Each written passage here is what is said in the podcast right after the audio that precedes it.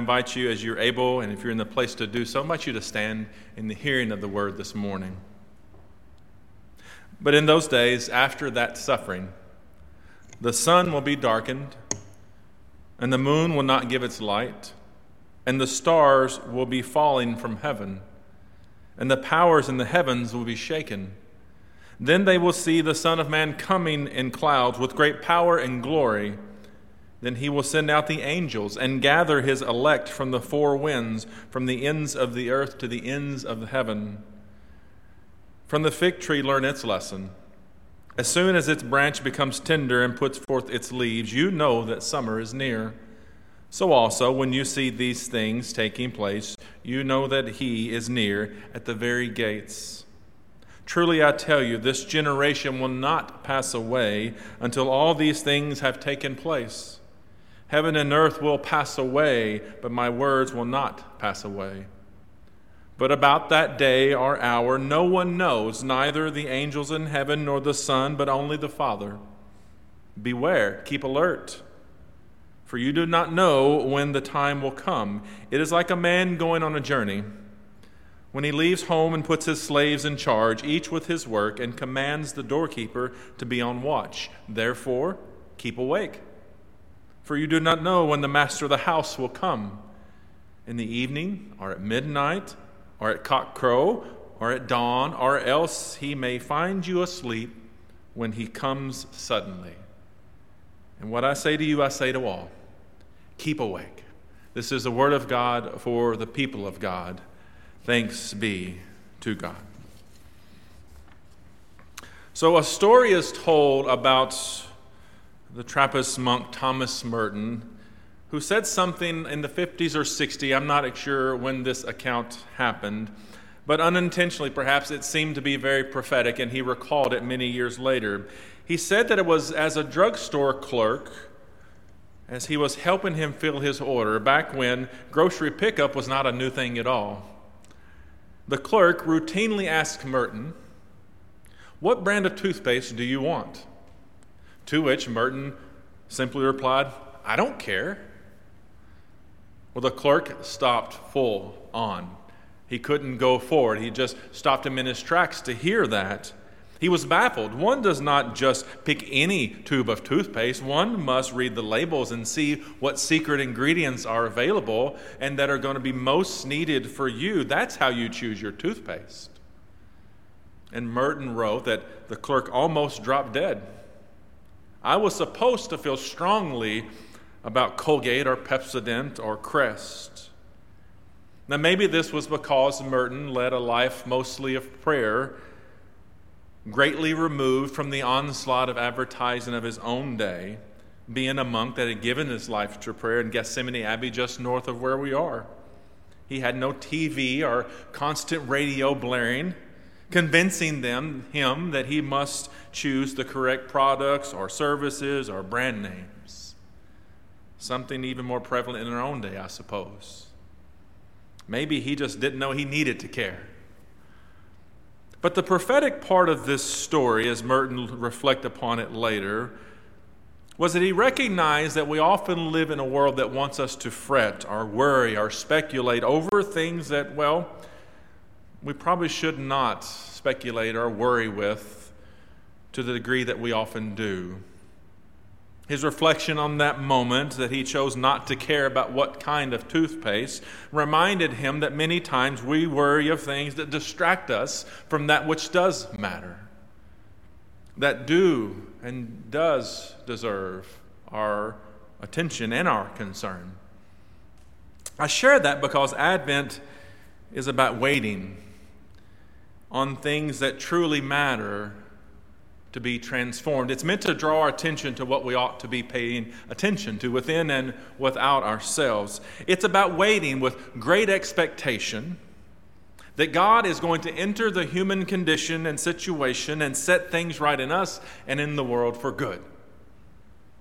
It's about reawakening, drawing to attention our desires for a better world. And it reminds us that sometimes we're tempted to fall asleep and tell ourselves, well, this is just the way things are. This is how the world is. Don't expect more. Now, we know that the world is not as God desires, but over time, over time we can be less expectant. We can not think to the degree that we should that God might be actually coming to set things right very soon.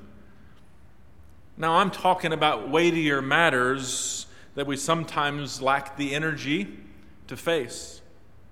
It wears on us to see those in our world who suffer with sickness or addiction or poverty or homelessness or, or anything that stands in stark contrast to how we understand God's kingdom to be. We long for a world that's described as our Advent words every year remind us a world of peace and joy and hope and love. This is what God's kingdom will look like. And for such things, we find it hard to wait for them. I think we can all agree that waiting is a virtue. It does teach us something about life that we need to that we need to learn, but for us in the church it's much more than a virtue. Waiting is a spiritual discipline. It's a spiritual practice.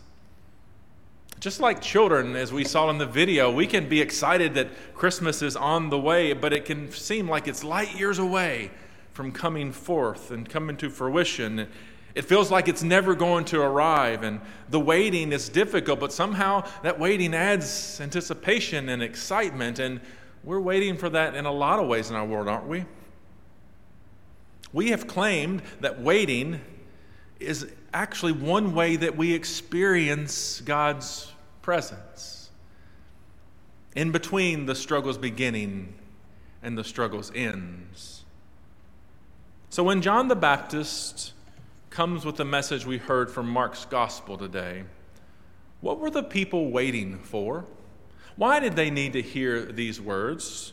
What's the present struggle that brings him to say, But in those days after the suffering, the sun will be darkened, the moon will not give light, the stars will be falling from heaven, and the powers of the heavens will be shaken, and then you will see the Son of Man coming in clouds with great power and glory. Then he will send out angels and gather his elect from the four winds, from the ends of the earth to the ends of heaven. What inspired this?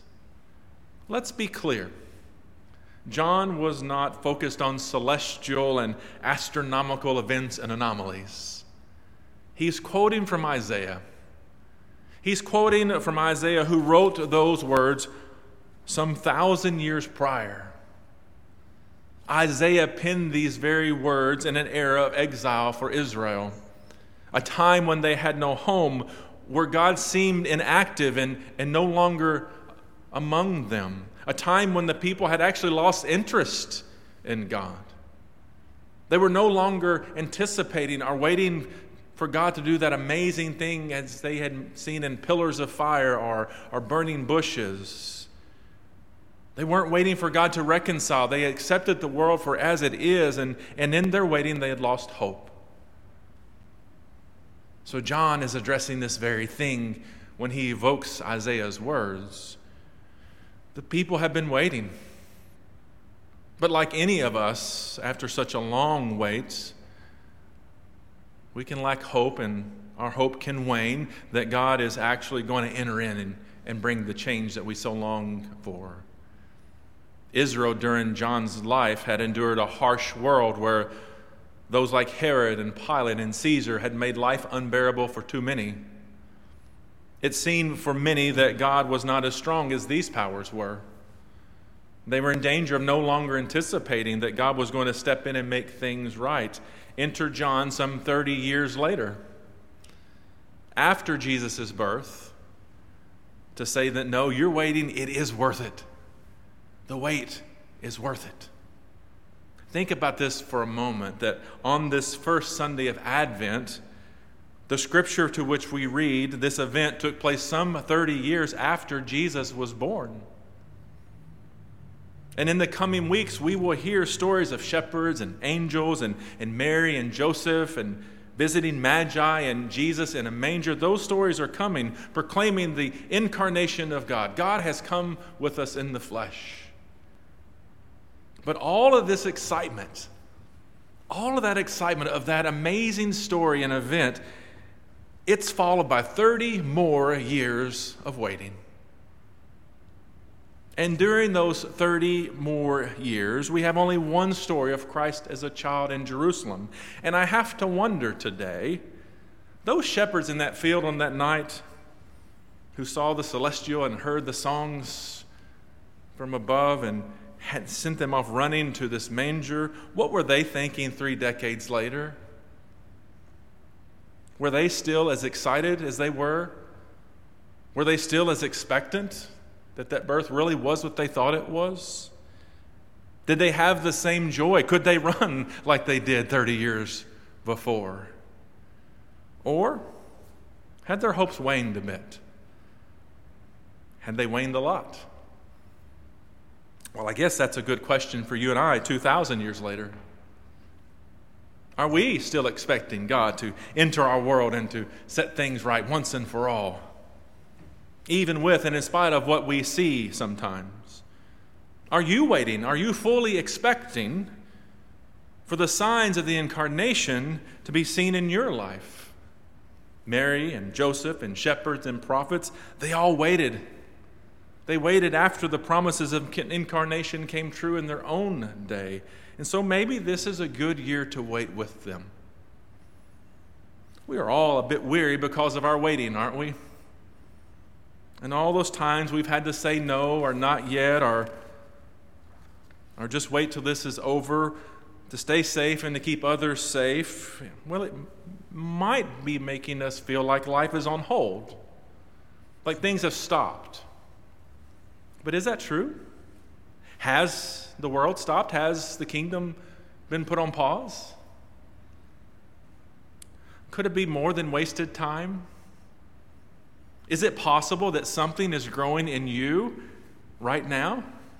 Is it possible that something new might be awaiting us on the other side of what we know today? Are you finding anything in this time that makes you stronger, that makes you more loving, even more patient than you have been before? I don't ask, ask that question expecting that we can answer it today. Maybe you can. I don't know that I can yet. But what I do ask is to consider that God, even now, is doing something in you and among us that might make you more loving or patient or more like Christ? What, 30 years from now, will we say to others about these days?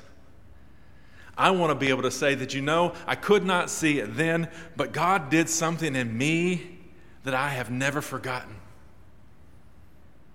The Reverend Canon Whitney Rice writes that the good news is that the slow, necessary, at times painful work of being changed, of being made ready for incarnation, is not up to us alone.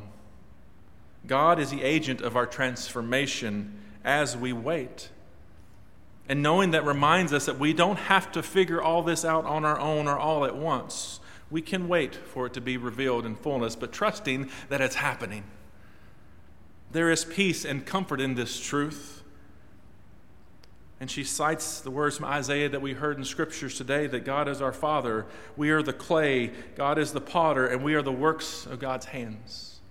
Church, we are the clay, God is the potter. And if we will wait as those who expect, God will shape us and transform us, and even now is doing so. The presence of Christ is being known and will be known in us, in our ways and in the way the world desperately needs it. So I must ask does this waiting mean that we should to wait to celebrate? Should we just put off Christmas for a little longer until we get past this hard time so we can do it more fully? Do we hold off celebrating? No, not at all. Christmas is not a culmination. Christmas is a beginning. It's the start of something amazing that has for 2,000 years sparked light in the darkness and in the darkest corners of our world to bring about hope and reconciliation and peace and love. And it's why, in our waiting, that we can call upon God to be strengthened, to run and not be weary, to walk and never faint. Friends, if you are weary, hear John say to you today to be prepared, stay awake, endure all things, because beyond the suffering, God is on the way again and again and again. Someone shared with me, a dear friend shared with me a story this week that I have just loved to think about. It's a story of an eight year old child who was riding in the car with his mother, and I'm guessing that some good news was being shared. And the child says to her, So, do you want me to throw the confetti that's in my pocket now? And the mother says, No, do not throw confetti in the car. Please don't do that.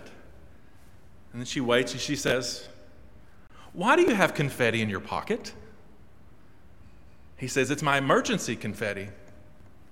I carry it everywhere I go just in case there's good news to celebrate.